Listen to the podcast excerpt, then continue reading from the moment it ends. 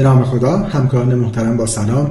من ریاحی هستم متخصص قلب و عروق و در ادامه مرور نکات جدید و تغییرات guideline 2020 atrial مربوط به انجمن قلب اروپا بخش چهارم رو خدمتتون تقدیم می‌کنم.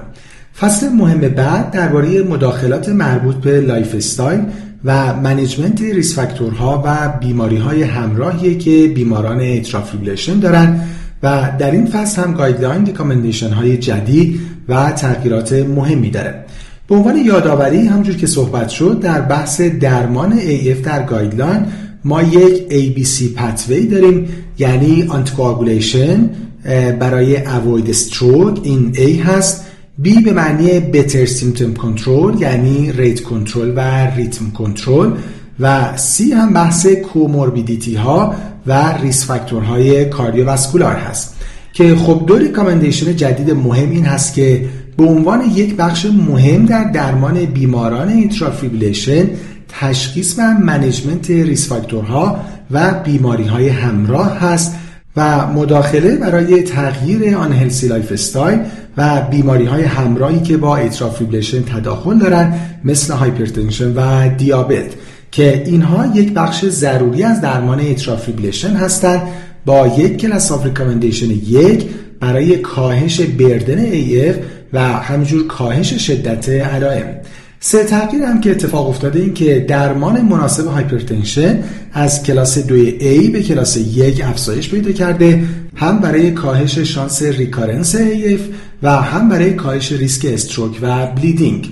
تغییر دیگه این که moderate regular physical activity در guideline قبل class of recommendation یک داشته که در guideline جدید گفته شده که physical activity برای کمک به کاهش incidence و recurrence AF class of recommendation ش دوی A هست و باید البته توجه داشت که یک استثنا هم وجود داره و اون اینکه ورزش های شدید ممکنه خودشون باعث افزایش شانس ابتلا و بروز atrial fibrillation بشن.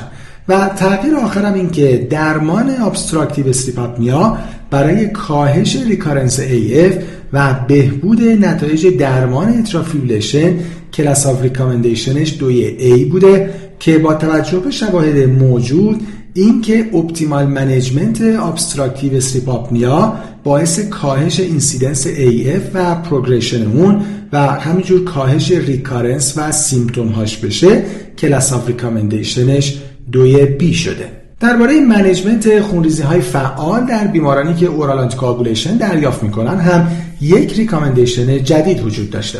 اما قبل از اینکه اون recommendation رو مرور کنیم یک نگاه کلی به الگوریتم approach به این بیماران داشته باشیم. خب بیمارانی که با active bleeding مراجعه می‌کنن چند نکته به صورت general برای همشون وجود داره.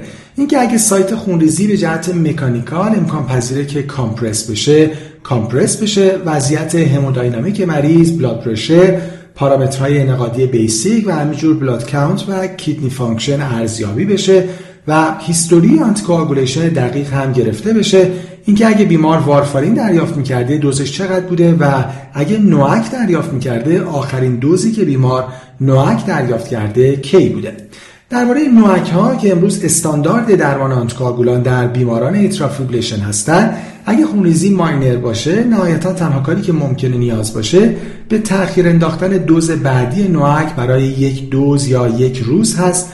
در موارد moderate یا severe درمان های symptomatic معمولا نیاز هست مثل fluid replacement، blood transfusion، درمان علت خونریزی مثلا از طریق انجام گاستروسکوپی در بیمارانی که دچار GI bleeding شدن و اگه مصرف NOAC بیمار خیلی recent باشه از charcoal هم میشه استفاده کرد.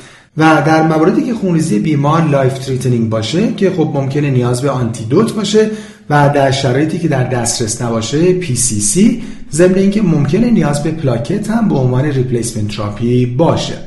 و در بیمارانی که vitamin K antagonist گرفتن مثل وارفارین و دچار active bleeding شدن خب اگه خونریزی minor باشه تنها کاری که نیاز هست این که وارفارین hold بشه و شروعش به تاخیر بیفته تا INR به کمتر از دو برسه. اگه خونریزی moderate یا severe هست مثل بیمارانی که NOAC گرفتن و دچار خونریزی شدن درمان symptomatic هست یعنی fluid replacement blood transfusion و درمان علت زمینه ای مثلا از طریق انجام gastroscopy در بیمارانی که دچار GI bleeding شدن. ضمن اینکه در این بیماران معمولا نیاز به ویتامین K ی وریدی با دوز یک تا ده میلی گرم هم هست.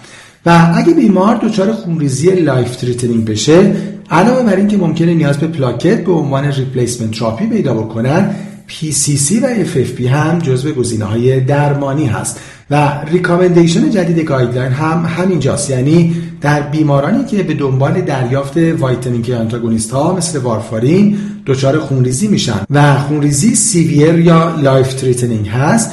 با class of recommendation دوی A توصیه میشه که four factor PCC دریافت کنند. در ادامه درباره management بیماران atrial fibrillation در هین بارداری هم این guideline چهار recommendation جدید داره دو recommendation اول مربوط به acute management هست یکی اینکه در بیماران pregnant که مبتلا به hypertrophic cardiomyopathy هم هستند و persistent atrial fibrillation دارن cardioversion با class of recommendation دوی A توصیه شده و همینجور به عنوان درمان acute ibutilide و flecainide IV در بیماران stable و البته در بیمارانی که به جهت structural قلب نرمالی دارن با class of recommendation دوی B توصیه شده برای terminate کردن atrial fibrillation و restore کردن ریتم سینوسی نرمال.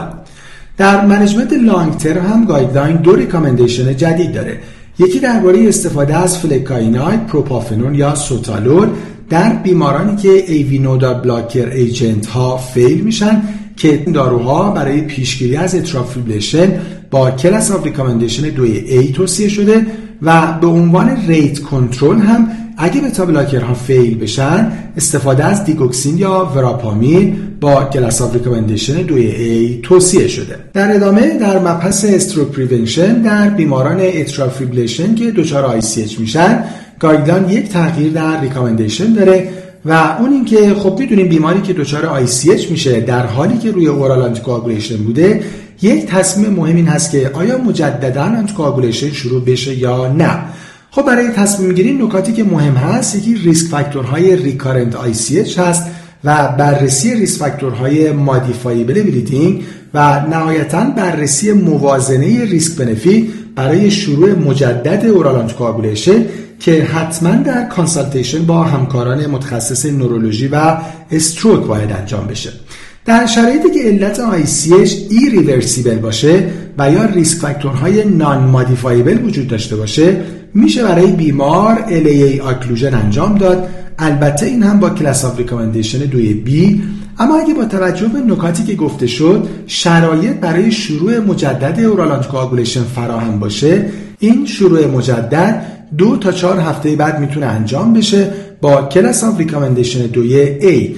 و تغییر guideline هم همین جاست یعنی در guideline سال 2016 گفته شده بود که این شروع بعد از چهار تا 8 هفته در شرایطی که risk factor های مربوط به ICH قابل درمان یا قابل کنترل باشن class of recommendation دوی B داره. و حالا در guideline 2020 اینطور شده که در بیمارانی که البته high risk برای ischemic stroke هستند شروع مجدد oral anticoagulant و البته با ارجحیت NOAC نسبت به وارفارین و طبیعتا در بیمارانی که NOAC eligible هستند با class of recommendation دوی A دو تا چهار هفته بعد قابل انجام هست. در بیمارانی که ICH به دنبال تروما داشتن و همینطور در بیمارانی که دچار acute spontaneous ICH شدن یعنی subdural subarachnoid یا intracerebral hemorrhage و طبیعتا البته بعد از موازنه دقیق risk benefit شروع مجدد oral anticoagulant و در مشاوره و تصمیم مشترک با گروه نورولوژی و stroke. در بحث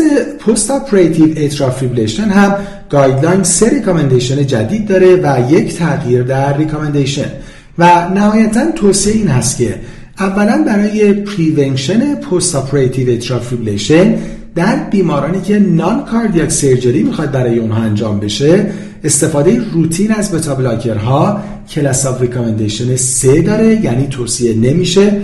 در عوض در بیمارانی که برای اونها cardiac surgery می‌خواد انجام بشه استفاده روتین از amiodarone یا beta blocker برای prevention post-op AF یک class of recommendation یک داره. و در مبحث anticoagulation و پیشگیری از حوادث ترومبو امبولی که مهمترینش stroke هست اگه بیمار بعد از non-cardiac surgery دچار fibrillation شده باشه long term oral anticoagulation طبیعتا بر اساس ریسک حوادث thromboembolic یعنی بر اساس CHA2DS2-VASc score یک class of recommendation دوی A داره. اما اگه این atrial fibrillation بعد از cardiac surgery اتفاق افتاده باشه اینکه بیمار long term oral anticoagulation دریافت بکنه از class of recommendation دوی A در guideline 2016 به class of recommendation دوی B کاهش پیدا کرده در guideline 2020 به این معنی که پس اگه atrial fibrillation بعد از non surgery اتفاق بیفته تقریبا مثل atrial fibrillation non post-op هست یعنی یک class of recommendation دوی A داره به این معنی که it is reasonable منطقی هست که این کار انجام بشه یعنی بیمار long term oral دریافت کنه با محاسبه CHA2DS2 score اما اگه این atrial fibrillation بعد از cardiac surgery اتفاق افتاده باشه long term oral anticoagulation evidence ضعیفتری داره و may be considered یعنی با یک class of recommendation دوی B. و آخرین مبحث هم درباره این موضوع هست که آیا recommendation های مربوط به atrial fibrillation در آقایان و خانم ها متفاوت هست یا خیر؟ که مهمترین recommendation این هست که همه ارزیابی های تشخیصی و همینطور اقدامات درمانی برای prevention stroke و بقیه complication های atrial fibrillation در خانم ها مثل آقایان باید انجام بشه بدون هیچ تغییری در recommendation. این توصیه یک class of recommendation یک داره با level of evidence A. و از جمله توصیه های مربوط به rhythm conversion شامل AF catheter ablation هم با همون موارد اندیکاسیونی که برای آقایان وجود داشت برای خانم ها هم وجود داره. خانم های مبتلا به atrial fibrillation علامت داره paroxysmal یا persistent. و این شباهت recommendation ها درباره اقدامات درمانی برای rhythm conversion بین آقایان و خانم ها یک class of recommendation دوی A داره.